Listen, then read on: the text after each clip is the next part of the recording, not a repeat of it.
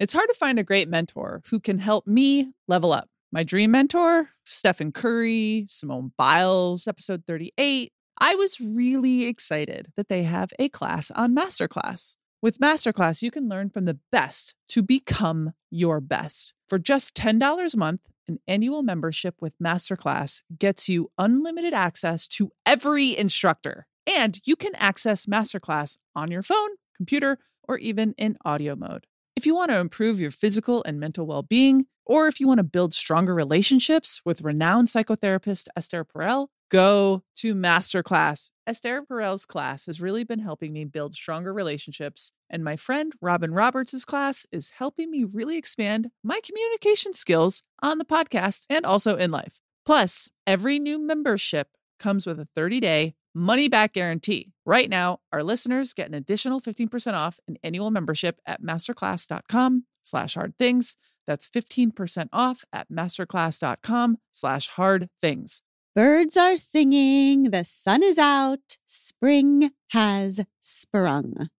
Has your wardrobe followed suit? If not, you can get a refresh with Bombas, my favorite brand for socks, tees, and underwear that also has an amazing mission that we support wholeheartedly. Because for every incredible comfy item that I get from Bombas, they match with a donation to someone who is unhoused. Get comfy this spring and give back with Bombas.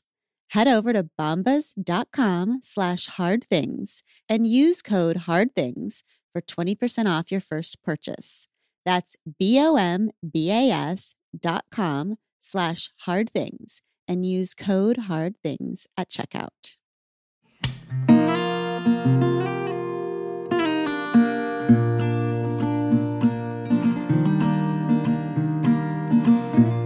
Welcome to We Can Do Hard Things. We are here with the incredible Celeste Ng. I've been really, really psyched to have this conversation. Celeste, welcome. Thank you so much for having me. I'm thrilled to be here.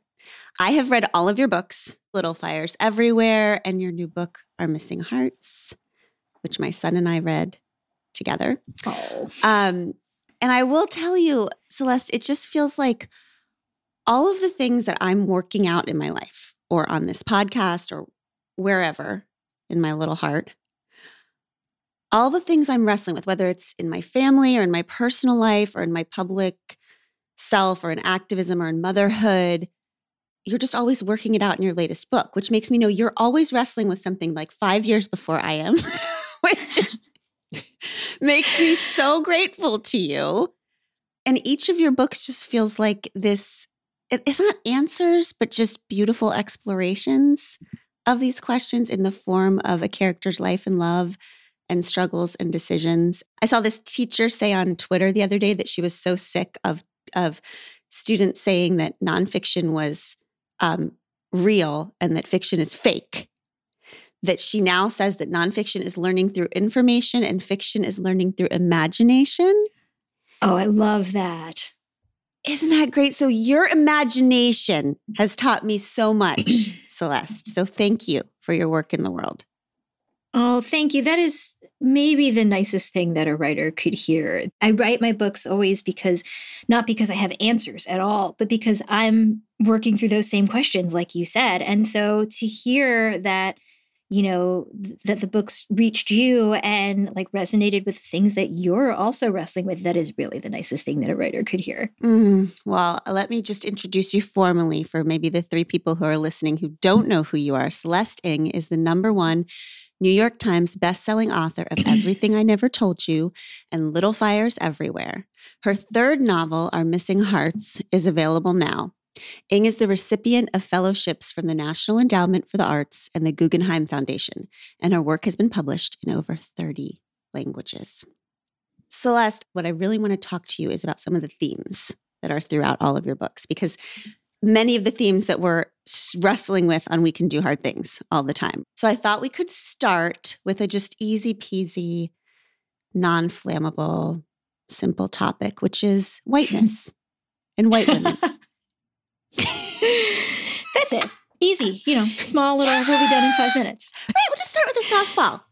So maybe we could start by talking about Elena from Little Fires Everywhere because mm-hmm. in that book and then in the series that was on Hulu, Elena was a character that just sparked, so to speak, lots of conversation. Can you talk to us about mm-hmm. how you would describe Elena as a character?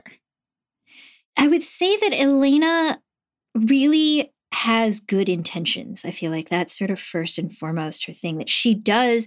She means well and she wants to do right. And the problem that she runs into is that it's really difficult to know sort of what your own unseen spots are, what your own biases are. And that's true for everyone. Mm-hmm. But I think it becomes a real difficulty if you are in a position where you have a lot of power and authority and you don't know what those sort of unseen spots are. Mm-hmm. And I mm-hmm. should say up front that I I really I I love Elena as I love Mia, you know, sort of her counterpart in Little Fires Everywhere.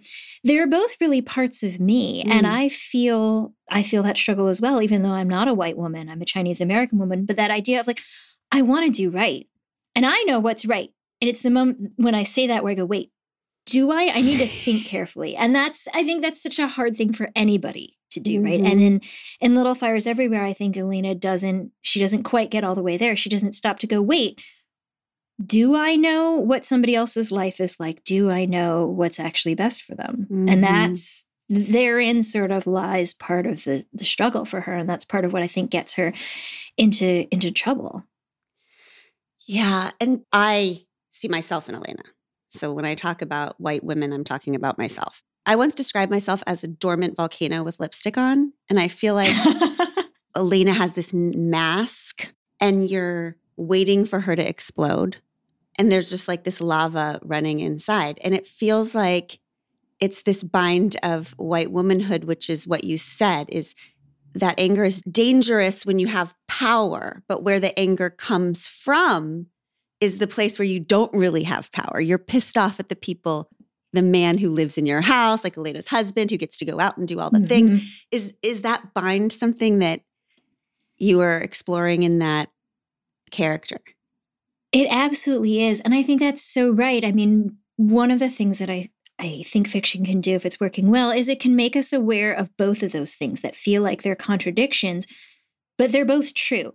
And both of those things exist, right? Like there are super valid reasons for many people, including white women, to be angry. There are a lot of things that they have to deal with. But then there are also other things that I think that often many white women are not aware of just as many other groups are not aware of them. And those two things don't cancel each other out, right? It's not like mm-hmm. because you have one, you get a pass for the other, or because you're dealing with this thing, you should, you know, be absolved from another. They're just both there. And I guess sort of, you know, really what we're we're talking about is just sort of recognizing kind of the intersections of all of our different identities and the ways that sometimes you have power, like you said. Sometimes you have things that you're angry about, and then in other places you don't. Mm-hmm. And sorting that out, I feel like is part of sort of the experience of of being human. Yeah. And like who you take that anger out on. Because what's so interesting exactly. about Elena and the white woman thing is we're pissed off. We're not exactly sure why. we're pissed off at white men, I think. And we know our lack of power that way. So instead of directing our anger in the right direction, we direct our anger at who? At Mia. Is this what was going on between Mia and Elena? I think that's part of it is that she recognized that Mia in some ways had certain freedoms that mm-hmm. she she Elena didn't have and and wanted to have but had chosen not to have or that weren't available for because of the kind of person that she was but at the same time i think it's really easy to conflate those other feelings of of jealousy or of longing or wishing that you had that or of you know regret of with choices that you made that you might now make differently mm-hmm. with what you know it's easy to conflate that i think with sort of other other aspects of of people like you said i'm i'm mad about these things i'm mad about you know, Elena is, I think, mad about a system in which because she chose to have children, her career was forced to be put on hold, mm-hmm. or because she is a woman, she is not taken as seriously as her male colleague, or she's not afforded these different rights, right? She's angry about a lot of things that are completely valid. But she if she directs it towards those systems there's that sense of almost futility. There's that sense of like i'm just going to run into that wall Mm-hmm. and stop. And it starts to leak out into other places at mia at her children at other people's problems that maybe aren't about hers but that suddenly becomes her representative. And i do think that happens in life. That happens to a lot of people. It's funny because i think like anger at least for for me in my own experience like when i get mad about things it is sort of like this opaque fog that comes in. Mhm. I don't know what I'm mad about. Mm. Am I mad at my husband? Am I not mad at my husband? Am I mad at my sister? Like, what am I mad at? And then I'm like, oh, sometimes I am mad at them, right? But sometimes I'm mad at something larger that is not necessarily their doing or their fault. And it's hard to know what to do with that. Yeah. Yeah. Yes. Like, yeah. that theme runs through all of your work i feel like in everything i never told you something that was fascinating to me was the betty crocker cookbook Mm-hmm. that was handed down from mother to daughter and it was actually based on your mother's betty crocker cookbook that you know she came she came over when she was 22 from hong kong but in addition to the recipes that it had it also had these quotes throughout that told women what to want these ideas of this is how you reach your peak fulfillment as a woman. So one of them was Is there any satisfaction more intense than looking at a set of jellies and preserves you made yourself? Oh, for Right? fuck's So- sake. So, like, these cookbooks are telling women what they should want. And of course, women's inability to find their fulfillment in those mm. things is what Friedan called the problem with no name. And just as you're saying, Celeste, with this moment that we're in right now, it does feel like so many women in this country have this anger that they don't know exactly what it's about. Mhm. And still in this moment, the question, what do you want to a woman, might be the most terrifying question Mhm. that can be posed. And so we don't want Betty Crocker to tell us, but we're not real sure we can answer it. And so in this moment where we have the ability to fulfill our potential ostensibly, there is still this problem with no name that is different. Do you know what it is? What the are for our generation? what Celeste, is help that? us. What is the problem with no name of right now? Yeah, I I think you're really onto something there. I don't absolutely can't claim to have the answers, although I wish I did. But I think you're right on in saying that part of it is that we know what we don't want. We don't want that. We don't want things the way they are. We know there's a problem, but because we haven't yet made it through to whatever is beyond that, we don't Mhm. know what's there. It's hard to know what we do want because we don't exactly know what's possible. Like I have a lot of sympathy for the women of of Marilyn's generation. That's the mother in my in my first novel who's who's got the Betty Crocker cookbook. Because in a way, they knew enough to know that they didn't want what they had. They didn't want just the jars of jams and jellies. They didn't want the here's six ways to make an egg behave so you can make your husband happy because obviously you need to have a husband to be happy. And then obviously you need to make him happy by making him eggs the right way, right? Like there's so many layers in there. Marilyn, in my mind, she had experienced enough to know that's not fulfilling me. But at the time, there wasn't another possibility. And so in a way, what she was running up against was sort of this, this gap where what she wanted, as you said, there wasn't a space for it yet. She hadn't even imagined that. It's hard to imagine something that doesn't exist, right? Mhm. Mhm. And Mhm. maybe one of the things that we're talking about here is this sense that I I guess if we want to put a name to it, we can call it patriarchy and particularly white patriarchy. We're starting to realize that system doesn't serve many of us. It doesn't serve white women, it doesn't serve women, it doesn't serve queer people, it doesn't serve anybody who's not white. I mean, it basically only serves white men. Mhm. But we don't really know what system could replace that because we Mhm. haven't done that. And so I think we're in this hard period of trying to imagine a new space. Mhm. And that's hard. Eh, Coming up with new things is is hard, and especially when we've never seen that before, right? We've got ideas of what it might look like. But that's one of the reasons that I love fiction, both writing it but also reading it, is that I feel like fiction is almost like a, a doorstop that kind of wedges the door open. It doesn't Mm. necessarily give you an answer. It might. It might give you ideas, but it, it's just kind of holding open a space where new stuff could come in. And it's kind of saying to you, yes, things can be different. We, we don't know exactly what it is yet, but it could be different. Maybe it would look like this, maybe it would look like that. But there's a possibility that the way things are now is not the way that things have to be. Because I think that, you know, like eh, Glennon, what I hear you saying is like that's in a way that's a position of powerlessness of saying Mm-hmm. we're in the system, we don't know what to do about it, and it feels like then there's nothing to do.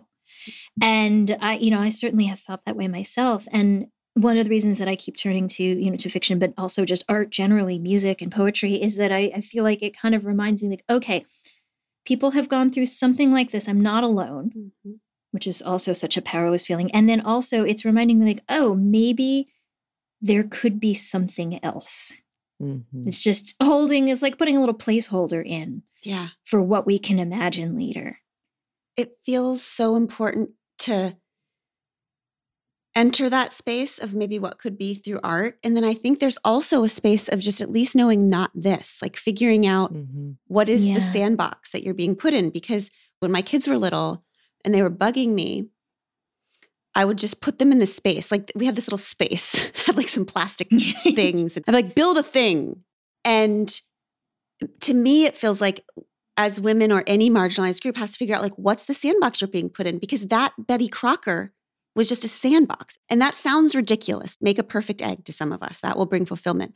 But like what's that version of ourselves now? Because all of the, you know, freaking house obsession, decorating every corner of mm-hmm. our house perfectly and obsessing with that or body as project Yeah. beauty as project. It's all just another Betty Crocker cookbook. It's just putting us in Yeah. a sandbox so we're not concentrating on the real stuff. It's fake power. Yeah, I think that's a really interesting way of looking at it, and that's right. It's sort of this sense that, in a sense, it's it's almost like saying, here are the rules of being a woman or being a you know person of color, whatever your your situation is. Here's the rules. So if you just do all these things, work within these parameters, or as you said, sort of be be in that little sandbox, mm-hmm. and you do all those things right, you follow the recipe, you will find fulfillment right? And in a sense, I feel like maybe what we are questioning is the whole idea that there is a series of rules that can universally be applied and provide everybody fulfillment, right? Whether it's Mm. make your eggs right or, you know, decorate your house perfectly or get the perfect skin, whatever it is that you're doing, right? Um, that sense Have it that all. sort of- exactly have it all. I was like, Yes. we didn't even talk about, you know, the Mhm. whole things about parenting and the ways that you're supposed to be, you know, everything should be perfect all the time for your child and we want that but we're also human and i feel like that's not possible. Right? All those ideas in a way is sort of saying like this this might not be possible. It's not that there can be one set of rules that is going to make everyone happy. And i think that could be kind of a scary thing because in a sense if there's no formula that you can follow to do it what are what do you do right there's Mhm. no there's no guideline for you in a way and you have to figure out what it's going to be for yourself and that that's scary i think That's What do you want? too? yes The terrifying exactly. question. And that's but that's why Elena's so pissed to me. And let me Celeste, let me tell you why Elena's so pissed, okay? She's so pissed because she did the sandbox. She went in Yes. there, she followed all the rules that they told her. She won. Mhm. She has the perfect kid. She has the huge house. She has the husband. She, and her rage comes from the discovery that it was all a lie and that none of that was going to make her happy. But her Mhm. relax, reluctance to give it up is because that's the bind of white womanhood. It's like, I'm pissed because it's not what they promised me, but I don't want to give up my safety and protection. Yeah, I think that's that's dead on and I think that's real too because in a sense like you're like I'm realizing that all of the stuff that I was told I was supposed to be doing actually not a lie, not bringing me fulfillment. But then what? Yeah. Right? It's that almost it's almost the feeling of like is that all there is, right? You're just like Mhm. well then then what? And you know, then you're like do I just go off into the unknown? I think that's part of why Mia is so threatening to Elena because in a way Mhm. Mia has thrown all these conventions out. She's like, fine, I'm not going to play by any of your rules. I'm going to live out of my car. I'm going to go off. I'm going to be a single mother. I'm going to do these things. I'm going to embrace art and weirdness and all these things that Elena has held at a distance because she thought that was the way. And in a sense, you know, to Elena to say, well, I, I can't do that. So then what am I left with? I'm stuck here, Mhm. right? I'm stuck in the sandbox. And that's a huge bind and that's real. And it's a question that so many women are asking themselves right now. Absolutely.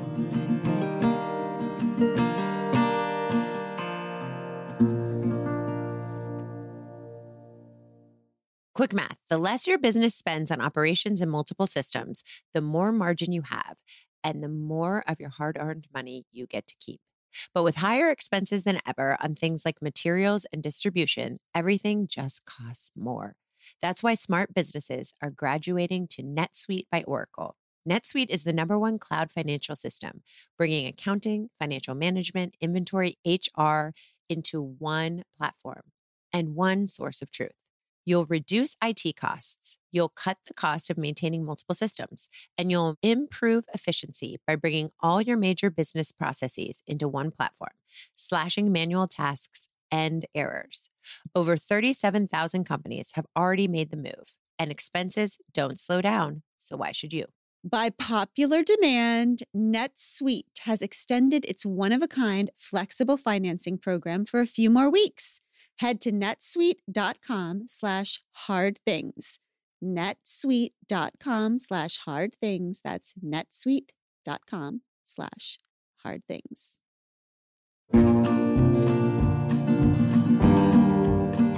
Maybe some people are smarter or work faster than I do, but it feels like a question of like the late 40s and 50s because you already tried whatever your sandbox was. Yeah. and it didn't work. Yeah. And so you're you're what nexting? You're on the abyss Yeah. of the of time. And it's also because we all deserve more grace than we give ourselves, Yeah. probably. To a certain extent, it wasn't wrong to try the sandbox, right? Like you don't know what doesn't work for you in a sense until you've tried that. And you're like, oh, and then maybe there's some parts of the sandbox that I really like. There are some parts of it Mhm. that are great, other parts not so much. But like it takes time, I think, to figure that out. And it is that question of like, well, what do we do next? And especially if you are reaching a stage where your children are older or your career has been somewhat established, to think about letting go of that is a real, it's a real risk. And I think, you know, this is your your stereotypical like midlife crisis kind of time, which in the movies, it's like man quits his job, decides to become a surfer and buys a sports car. Mhm. it's that sense of like it wasn't that so i'm going to scrap it and start again. And i think again um, for many people and especially maybe for women and women who are raising children you don't feel like you can let go of that. And because we're not men we don't have in some ways the power to do that. Ugh, yeah, right? That's- they they can kind of get away with doing that. Not to say there's not fallout but that like we don't have all the same ability to chuck it all out the window and pull a Don Draper and get in the car and drive to California kind of situation. There, Mhm. for whatever reason it is, there'd be a hell of a lot more sports cars because it isn't because everyone isn't feeling it. right. Yeah. because there are barriers to entry to the sports car surfer life. That's Yeah. exactly right. And and part of that I think is that as women we're often told like your job is to take care of people. And so Mhm. again, that idea of like well what you want isn't important. Mhm. it's all about what other people want, what other people need. And then you get to a point in your life where, as you were saying, what do you want is a really terrifying, terrifying question to be asked because you don't always know how to answer it. And if you do know how to answer it, sometimes you can't have that. Mm, that's Mhm. that's why it's terrifying. Why would you even want to entertain it? If Right, you it- know it's never going to happen, that would make it worse. Exactly. And I think, you know, to go back to Elena, I think that's part of her her way of coping with this is to say, oh, that is not an option or that's bad. I don't want that because if I admitted that I wanted that, it would in a way be admitting that I can't have it. Mm-hmm. And that's mm-hmm. sort of it's just easier to be. It's it's like the the old like Aesop's fable of like the sour grapes. Like, oh well, I, I can't reach those grapes, but I didn't want them anyway. They were gonna be mm-hmm. sour. It is a self-protection thing. And so I do feel, you know, I feel a lot of sympathy for for Elena and you know for for all the the characters who who feel stuck in that bind. It's a hard place to be in and it's a place that I think many of us find ourselves in in one way or another. I think something that is so powerful about those sour grapes and about what do I want, I feel like a lot of this generation of women with any amount of privilege that have grown up, it the myth has been you can have all the things that you want. And Mhm. so that no one will say out loud that that is a lie. And I think, Celeste, one of the beautiful things I heard you say is you're talking about your son, you love your son, you would never trade that for anything. And yet, there are things that you cannot have. There are things that you cannot do. There are choices. And I think that's even part of it. We have to, in our heads, kind of vilify the alternative. Mm-hmm. Mm-hmm. We're more comfortable with that as like the Mia situation. We're more comfortable vilifying or, or shaming that other thing instead of just admitting to ourselves, yeah, I would actually like to have that too. But I can't have that because I have this. Yeah. I think that's so true. I have a, a- good friend of mine from like grade school on. His father used to irritate him throughout our entire like adolescence and and it, into adulthood and still now by saying life is choices. Anytime he ran up to something, his father would say to him, Life is choices. And it became a joke. And now I say that to my kid because of like, you know, your uncle so and so. He says life is choices. But it's true. I mean, in a way, it's it's sort of what you're talking about, which is not just saying like, oh, well, that's bad. You can't have it or you didn't, but just to say you can't have it all. Mm-hmm. And that is so counter to what I was hearing when I was a teenager for the best of reasons. I grew up in the age of, of girl power, right? Where they're like, yes, you can be sexy, but you can also be super tough and you could be in a rock band, but also you could be, you know, like all of the things. You can you can have a career and also have as many children as you want. And I get why that was the message. And it was I mm-hmm. don't think it was a bad thing in and of itself because you do want people to feel that these are options to them. But it is also that idea of like you might, just might have to choose some of them. Yeah. You can't always have them. And it doesn't mean that one is better than the other or wrong, but just that taking one path will mean that you cannot walk down the other path. and important to acknowledge that because it you have a, a theme also that I love so much, which is this whole idea of like the road not taken. And when we haven't examined that and and embraced the and both of that, we can totally put it on our kids. Again, with Elena, she gave up her career, she gave up her ambition, and then she drove Lexie crazy by pushing Mhm. her towards perfectionism. So it, that road not taken in motherhood feels like an important theme with your work. Yeah. I feel like what it comes down to for me is almost just sort of acknowledging that we are humans and we're finite and we're flawed and limited and those aren't bad things that that is just part of again sort of what what being human is it means you cannot do everything and you cannot do everything Mhm. perfectly and you're not even going to want to do everything and then that that has to be okay right in a sense it's like saying that you are not this abstract superhero who can do all the things but that you're going to make choices and that is natural and normal and okay and you might have some regrets but you'll also get some good things right in a way it's it's like you said it's making it instead of an either or it's sort of making it a a you know a yes and or a but and you're i don't know if that's a thing we, A we- we but can make and. It is now. But it is now. it is now. Celeste says it is. But It it's- is. it's it's sort of like normalizing the idea that you again i just keep coming back to like you're a human being you can't do all those things Mhm. and i feel like there's been a very long time in which we've asked people and particularly women to be superhuman Mhm. and we've held that up as the goal and if you are not packing a perfect bento lunch for your kid and also chairing all of the school committees and also you know making partner at your law firm and also caring for your aging parents and have a beautiful house, then you've somehow failed, right? And I feel like normalizing that is, is sort of part of the work we're doing of just saying, like, let's give ourselves some grace because would you actually want to be that superhuman person? I don't know. It not only does it sound tiring, but it sounds like you're not a person anymore. Yeah. You're just this kind of entity Robot. who's Yes, your Yeah, a robot. humanity. Your humanity Yeah. is stripped from you. And I feel like that's what Mhm. happens when women are asked to take on myriad roles is because Yes. you are rolling, rolling, rolling, rolling, and you're not humaning at all. So when you say you're a human being, you can't have everything, that can feel terribly depressing or it can feel incredibly liberating. Yes, you don't have to. you have are a human being. yeah. You can't do everything. So stop. It's not possible. Yeah. Mhm. Congratulations. Yay. Sit down. Right. Yeah, and and I like that idea of thinking about it as empowering. And I should say that even as I say this, I struggle to think about it that way myself because I am still mm-hmm. like, I need to do this and I need to do that, and then oops, I forgot to put this form in my kid's backpack when he went off to school this morning, and I also didn't do this, and my husband had to cook dinner last night because I was too tired and I could not get it done, and I felt like a failure. You know, all mm-hmm. these things that we feel like we need to live up to. In a way, like you say, if you just accept, like, okay, I cannot do all those things. I should stop trying to do all those things because it is physically not possible. The next step for me is also saying, and that's okay because I'm not alone in this. Yeah. And I feel Mm. like that's running under a lot of what we are talking about. Like when I think about Elena in Little Fires Everywhere, I think about Marilyn and Everything I Never Told You. Mhm. I think both of them feel very isolated. They feel like they are the lone safety net that's there to catch everybody.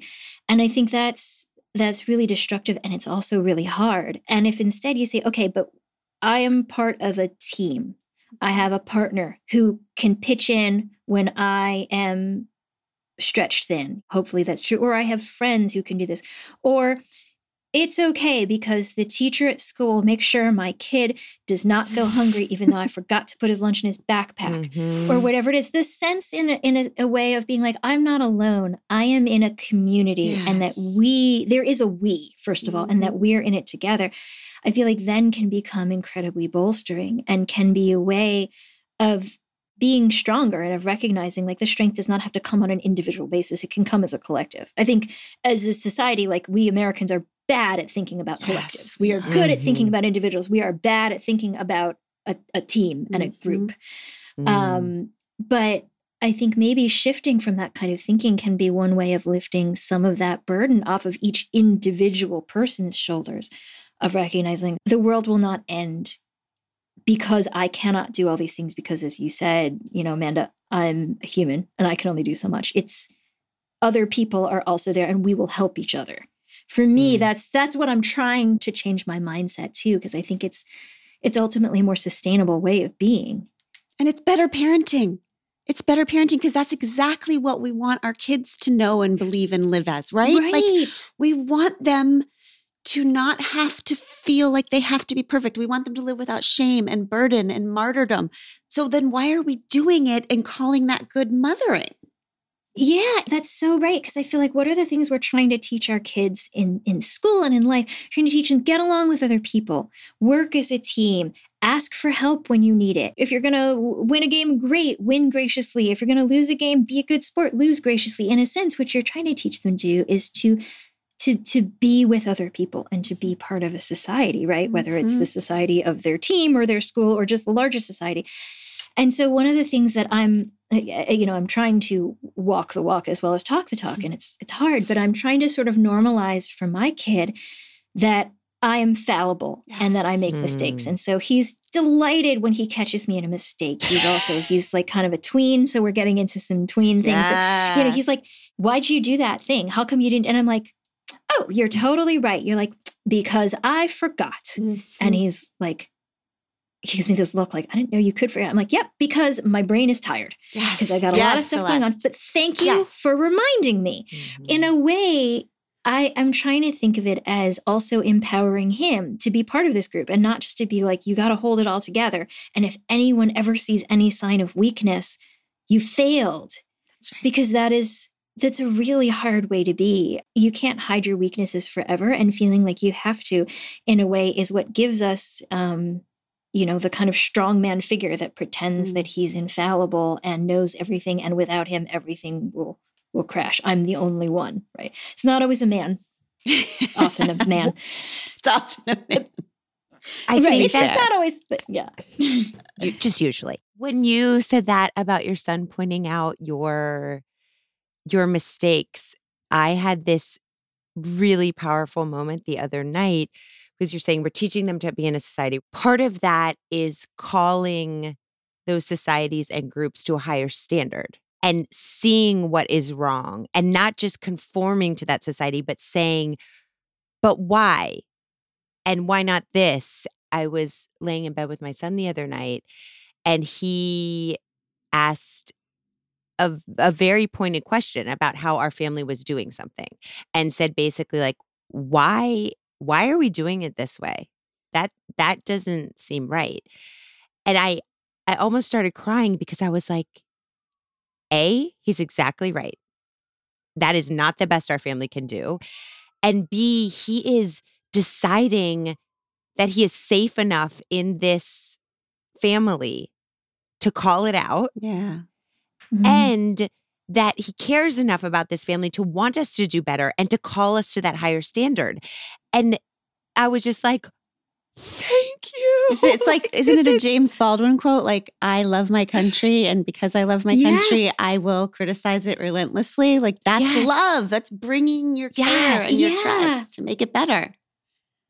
I think that's exactly right. It's sort of like you've internalized those principles so much that you can then say, hey, we're not we're not doing what we're supposed to be doing. And That's one of those like parenting moments where you feel like this, the clouds open up and says, oh, ah, like, you know, you feel like you're like, oh, it, it, this is the moment that I've been trying to get to, Mhm. right? Right. It- But, uh, that's but to be exactly clear, it wasn't the first, my first reaction was like, Fragility. How dare you criticize me? I've been working my ass off all day. Like I get one thing wrong. Oh my God, like go to sleep. You know? And then uh, yeah. all then it was the next reaction. moment. That's all Yeah. of our first reaction. That's like white fragility. That's all of it. That's the knee jerk control, control, control. If we could get past that, we get to the fact that the criticism was a gift Mm-hmm. of trust and of the belief that that what is most important to us is not control but doing our best. And not looking like a certain thing, but actually being it. Yes.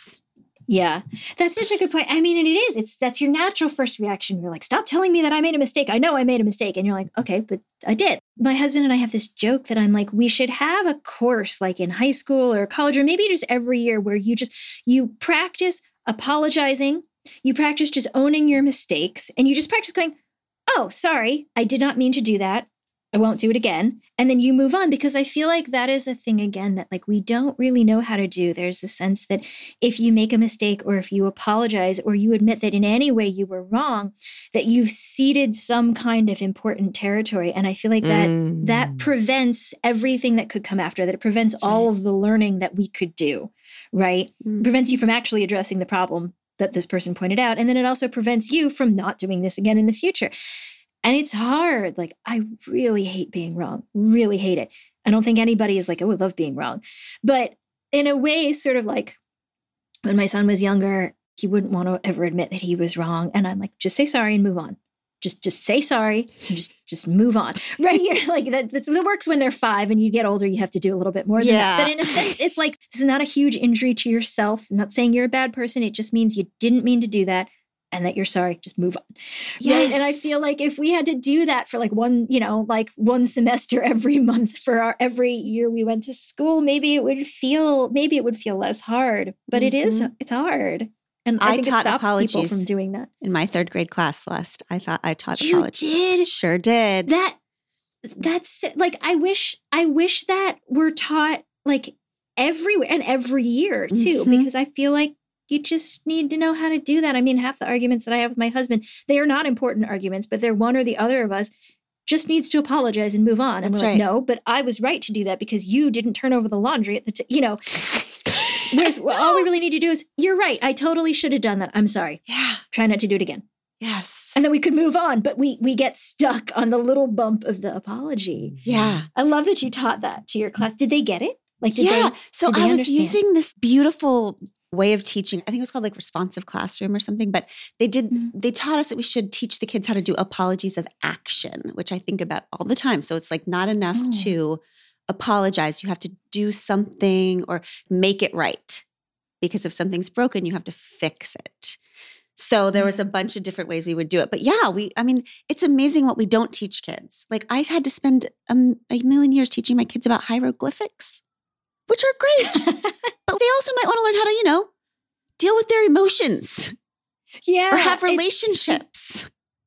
one of the things that i'm really happy that my son is learning in his school is they have a they have a health class and a large part of that is sort of socio emotional learning basically they like literally sit down and talk about like self-esteem and how to deal with what happens if someone says something to you that hurts your feelings on the one hand i'm kind of tickled by the fact that like there is a curriculum about this But then on the other hand, I'm like, no, that's really important. Like, you need to know what to do if somebody hurts your feelings. You need to talk about things like consent, mm-hmm. right? You need to, you know, in, in mm-hmm. all kinds of ways. Like, if someone wants to play with you and you don't want to play with them, you don't have to do it. You can be nice about it, but you, right? I mean, even that level of consent, it, it does, it feels like these are the sorts of things that, in a way, they allow us to do all those other larger conversations. That's right. If we don't have those, it can be really hard to you, you just you get caught up in in the feelings of it and you can't get to the part where you can actually sort of learn and learn and grow from it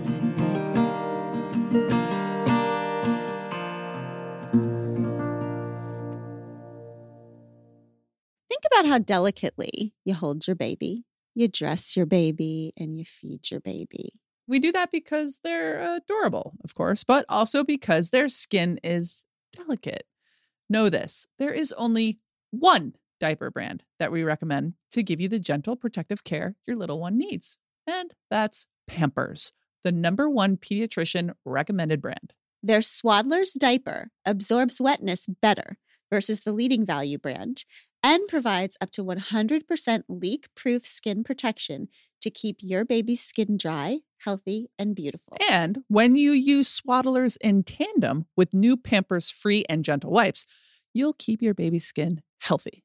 The wipes are made from 100% plant based cloth, and you won't have to worry about tearing. With free and gentle, mess meets its match. That's right. So download the Pampers Club app today and earn Pampers Cash. Redeem your Pampers Cash for exclusive Pampers coupon savings and rewards. I'm dying to talk to ask you about our missing hearts. I freaking okay. love this book, Celeste. I love it so much. I cannot believe that you're releasing it at this moment. It's just like you always know exactly what we're going to need two years from now. You know, I could summarize it and tell you exactly what it's about, Celeste, but maybe I should let you. Um, in tell, case you have differing opinions, in case I'm possibly wrong, can you just, now for I'm the listener, I'm tell us what it's about and why it's so important right now because it is so yeah. important right now. Um, so, Our Missing Hearts is this story of a 12 year old boy named Bird. It's his nickname in the family.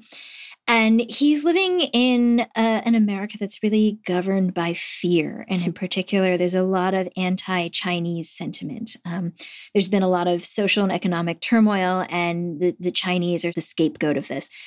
And as a result of this, um, there are new laws in place that say that anyone who's seen to be acting un American can have their children taken away from them. And in particular, this is often applied to East Asian families or anybody who's sort of speaking out on their behalf. And when the novel opens, Bird's mother, uh, Margaret, who is a Chinese American woman, his, his, father is white, uh, she's left the family some years before, kind of in the wake of, of all of these laws. And he doesn't know a lot about her, but he gets a letter from her. And it kind of leads him to want to try and find her again. And he kind of goes on this quest to to find her and to understand what happened to her and why she left the family and then also sort of how he can keep going in this world that is is really kind of frightening and dark how he can mm-hmm. hold on to hope so for me it's really a story about parents and children and how you can still give hope to the next generation and whether or not the actions of one person can actually make a difference, yeah. even when it feels like the world is a very dark place. And it just asks such beautiful questions about what is a mother's responsibility. Like in a mm-hmm. crumbling democracy, in a in a hurting world, what is a mother's responsibility? Is it just to stay home and make things as perfect as possible as the world crumbles? Is it just to prepare the child for the world? Is it to go out in the world and change the world for the child? Is it just the responsibility of the child in your home? Or is a mother someone who nurtures and heals all children? I mean, yeah, it's big. And these are the questions that I've been asking myself over, you know, the past few years and particularly during the pandemic I'm thinking about these questions like what should I be doing? I mean, as as a writer, especially when the pandemic first hit and everything was closed down, I was thinking like I feel really useless. I'm here in my office. I'm really lucky, really privileged.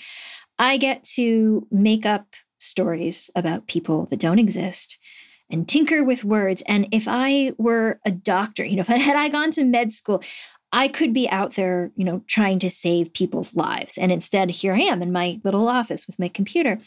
And I felt very helpless and also useless. And I started asking myself these questions Is there any role that art can play in trying to make the world into a better place, especially in the face of these really huge, kind of abstract global problems like a pandemic or like global warming or bigotry, right? Mm-hmm. They feel so massive that as one person, it feels very difficult to to do anything about it.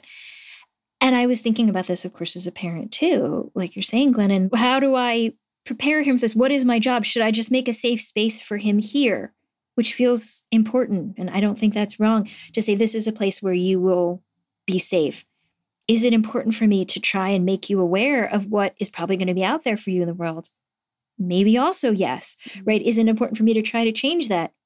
yeah, maybe also, yes, maybe all of these things. And how do mm-hmm. you reconcile all that? And so that's very much one of the questions that uh, Margaret Bird's mother in the book is trying to figure out is what is what is her job? What does she need to be doing? And what can she do? It's a dramatic response, or it's in conversation with, or it's to the other women in your books. She's so far out of the sandbox. Like mm-hmm. maybe we can't do all the things because we're doing the wrong things. But maybe if we reject all the sandboxes of white supremacy and patriarchy, we find those three things that you just said. Maybe that's what's next is yeah. changing the world.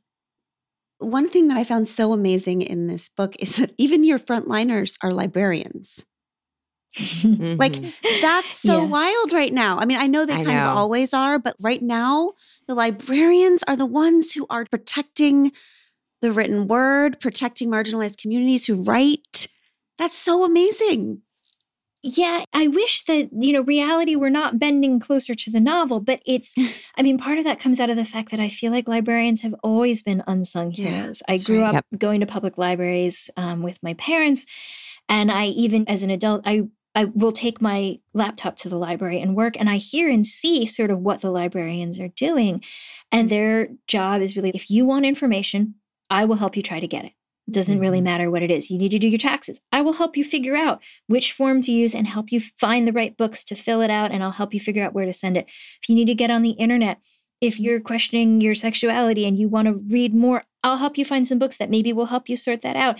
And I'm not going to tell anybody because this is your information. Mm-hmm. Um, there was one time that I was at the library and I, I sat near the reference desk and I heard the reference librarian coaching someone on the phone to get directions from where they were to someplace, which turned out to be actually quite close by on Google Maps and spent 20 minutes walking mm-hmm. them through how to do this. And in the end, finally was like, would it be easier for you if I just told you the directions and you could just write them down.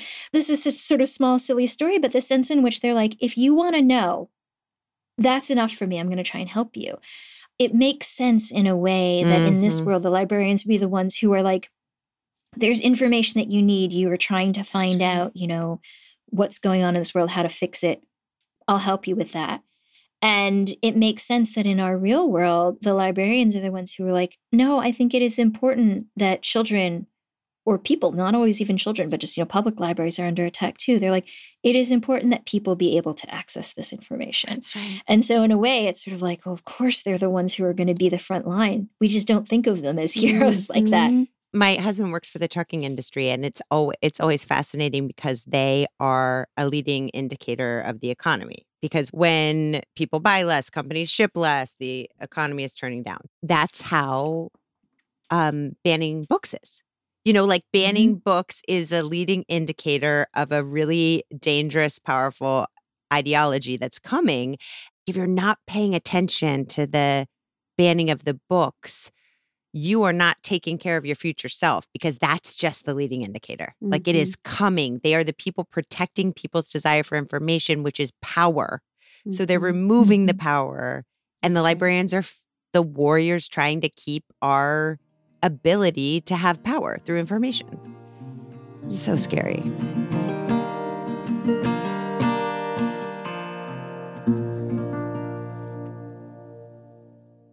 The weather's getting warmer, which is wonderful because we can say bye bye to big, bulky sweaters and jackets and hello to shorts and tees. I just ordered three of Quince's muscle tanks. Check out their European linen shirt dress. I got it in the blue and white stripes, classic. It's beautiful and summery and gorgeous and linen, and it was less than $50. All Quince items are priced 50 to 80% less than similar brands, and Quince cuts out the costs of the middleman and passes the savings to us. But they only work with factories that use safe, ethical, and responsible manufacturing practices and premium fabrics and finishes. You will love all of it. Get warm weather ready with Quince. Go to quince.com slash hard things for free shipping on your order and 365 day returns. That's Q-U-I-N-C-E dot com slash hard things to get free shipping and 365 day returns. Quince.com slash hard things. Celeste, how do you talk to your little boy about surviving and thriving in America? How do you, because you, it's three, you said it's three parts. You're making a safe space for him. Your art is out in the world. This book is going to open hearts and minds, 100%. So you've done that. Check, check. So the You middle can one, rest now. the middle one, how do you prepare your son for all of the macro and microaggressions he will experience in America? It's really hard. I think that many families and black families in particular have wrestled with this for a long time with the idea of, that you have to have a talk at some point and you have to kind of lay out for your child here's how the world tends to work and here are the things you have to be careful of. And there's sort of warring impulses at least in me of feeling like i don't want to tell you these things. I want to keep you protected as Mm. long as i can right? Because you don't want to tell your child hey so there's some people out there who are going to want to hurt you. Mm. nobody ever wants to tell their child that. But at the same time i also worry if i don't tell you this I don't want you to learn it out there. I don't want you to learn this when something happens, right? Mm-hmm. And so it's a sort of delicate balance. And I, I I feel really lucky that I have a kid who is pretty mellow, but he does think about these things. And so when we we've talked about this, so for example, when the Black Lives Matter movement started taking off and we were talking about what happened to George Floyd, I try to explain it in sort of age appropriate terms. And and also yet to give him a sense of like, hey, these are things that happen. They've been happening for a long time and we're trying to fix them, but this is kind of the ongoing work that we need to do even though you're not black, this is something that affects all of us, right? And then to talk to him a little bit about experiences that I had with racism so that he has a Mhm. sense of what's out there and not to scare him, but just to to slowly kind of paint in the context around the world that he's got. Like I think when you're a young child, you've got like a small world and then as you get older, you zoom out. Like your aperture gets wider and your picture gets bigger and it fills in more around the outside. And if you zoom out too fast, sometimes you know you get kind of whiplash, but if you kind of gently Mm. paint in more and more of the picture, I don't know that I'm doing it right for sure. But you know, I think that's sort of the the struggle that that many parents have is how do you kind of balance what they can handle with what they need to know? Mm. Mm. And it's very slowly kind of talking about it as it comes up, but also talking about it. It would be way easier to just be like, well, let's just talk about the movie that we watched and not talk about this over dinner. But sometimes we do. And I'm I'm fortunate that my partner at dinner, sometimes if we start talking about this, he will join in and he'll say, you know what, like these are things that I had not had to think about for a while because I'm a tall white man but it's Mhm. still important to me. And here's why. Here's why this kind of system is bad for all of us.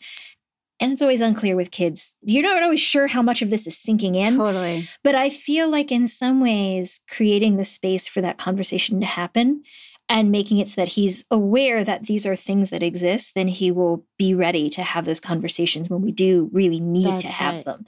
At least that's my hope. Do you think that writing fiction makes you a more compassionate person? Because I was listening to you say at one point a while back that if you have a character, like you were in workshop or something, I think it was about Elena. It all comes back to Elena for some reason. But today, your workshop people were like, you need to uh, we need to understand why Elaine is like this because we're not feeling very sympathetic. So you said when people can't understand why someone is a certain way, you as a fiction writer go back, work your way back and put a breadcrumb in the beginning so that they can see why they turned out that way.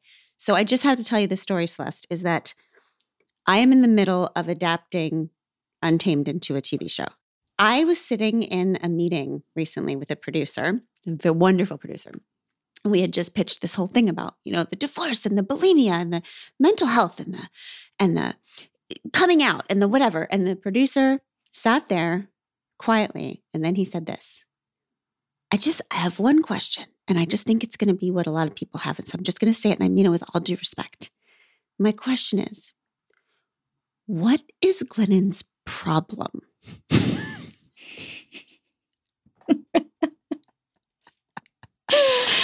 and I was like, huh. I'm going to What go I- back and add some breadcrumbs to that. Celeste, to- I just, Celeste, I can't add any breadcrumbs. I don't know what it is. Uh, yeah, I think that it is true that when I'm writing, I always think I know the characters and I always think I'm being really compassionate to them. And then other people will sometimes read and go, you know, it really seems like you are not portraying her in a nice light at all. She just seems awful.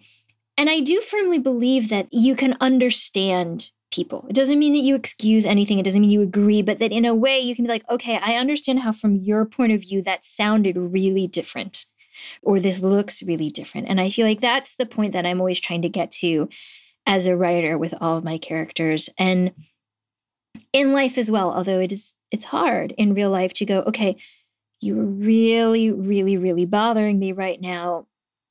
Let me try and see it from your point of view. Still Mhm. not going to agree with you, but at least I can understand and maybe we can we can reach some kind of an understanding if I can get into your mind frame somehow and Mhm. hopefully vice versa you'll try and get into my mind frame so i do think there is something to that of of saying like if you can connect with somebody on a and it's usually on a very very human level then you can start to understand what their problem is right but in a sense that's i mean there's all kinds of ways that i think that gets said where you're just like I don't know. I just I don't get her. There's lots of reasons we have to not connect with each other or understand each other or try to sit in someone else's position. Mhm. It's it's protective, right? That's a, it can be a scary thing to do.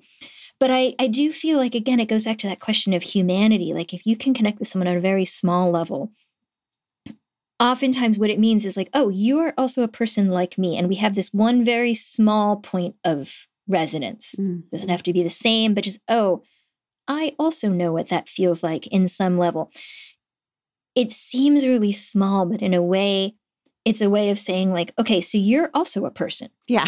And that means that you also matter to me, which sounds so basic. Again, it goes back to the things that, you know, we're trying to teach our third graders and our young children. Mhm. But it is that sense of being like, oh, what happens to you is also relevant to me. That sense of like, what happens to you is not completely divorced from what happens to me, and that there is a point of connection. And I feel like whatever the form of art is, whether it's a novel, whether it's a TV show, whatever it is, it's, you know, a memoir, it's always about trying to find those moments of, of resonance Yeah. not necessarily the same. It might not always be exactly the same because everyone's experience is going to be different. But that feeling like, oh, I hear what you're saying. I felt something like that. Mhm. Yeah. right? It's like they say it's not the same, but it rhymes. Or like exactly. I think it was Dr. Maya Angelou who said, I'm human, so nothing human can be foreign to me. hmm Right? There's something Yeah. that connects. I always think of it as being like um, if you if you got like a tuning fork, like one of those like old school like Mhm. like in cartoons tuning fork, and you ring it hard enough, other things that would be at that same frequency will also resonate a little bit. So this is like the science behind why like opera singers can sing, and if they sing at just the right note, the wine glass will will break because it's shaking so much. But that idea that if you hit one note other notes that would be in harmony with it or the same note but a different octave will also shake just a little bit. That feeling of being like, oh, we're it's not the same, but like you say, it rhymes. It's it's some kind of resonant frequency that happens. I feel like that's if we can get more of that in the world, there Mhm. may be a little bit more space for understanding what other people are going through without it having to be exactly who they are. There's just a little bit more grace for everybody. And if there are people who don't rhyme with us at all, we can just plant a fake seed. We can just be like, you know what? I'm just going to make up some crap that happened to that guy so I can make it Yeah. through the day and be yeah, the sympathetic. Yeah. I'm going to make sense of your life through a detail way, completely just foreign to you that you'll never know I believe about Right. you. And there goes the, Yeah, there I mean, empathy. in a way that's sort of what fiction does right it's sort of like i mean you're like saying okay so these people don't exist they this this has not happened they are not you and they're not me but i'm going to ask you what if if they happened if they were real and this happened to them does that open up anything for you and that idea that maybe it's an opportunity again as we were saying at the beginning to kind of prop the door open Mhm. and be like, huh, so I've never had that experience. I've never met anyone that had that experience. But now I'm thinking about it and I know that that is a thing that could happen, right? In a way, it's this kind of gentle prying open of what had seemed to be a really sort of closed box. Now you're like, if I've planted that seed in your mind that maybe a person could be like this, or Mhm. maybe this is an experience someone could have, it's in there. And my hope is that eventually it'll start to kind of widen up and, and let some light in. Well, Our Missing Hearts is going to shake people in that opera singer way. I find Oh, it to be an un, uh, truly powerful act, not just of art, but of motherhood. Like you have just mothered the hell out of your kid through this book. You have mothered the hell out of the world through this book. I think it's going to ask questions that change how people are looking at mothering and their responsibilities in the world. Um, it's really special. And that's going to be our next right thing. Everybody go get Our Missing Hearts. It's just a really important book for this moment. And Celeste, thank you for teaching us through your imagination. Thank you, Glennon, so much for having me on. Thank you, Amanda, for this amazing conversation, and um, thank you also for those kind words about my book. It means a lot coming from you, and and I hope you're right. I hope it just gets people thinking and feeling. It will. I'm about to read it again. So, okay, Pod Squad, we love you. We will see you here very soon. Bye. We Can Do Hard Things is produced in partnership with Cadence 13 Studios. Be sure to rate, review, and follow the show on Apple Podcasts, Audacy, or wherever you get your podcasts. Especially be sure to rate and review the podcast if you really liked it. If you didn't, don't worry about it.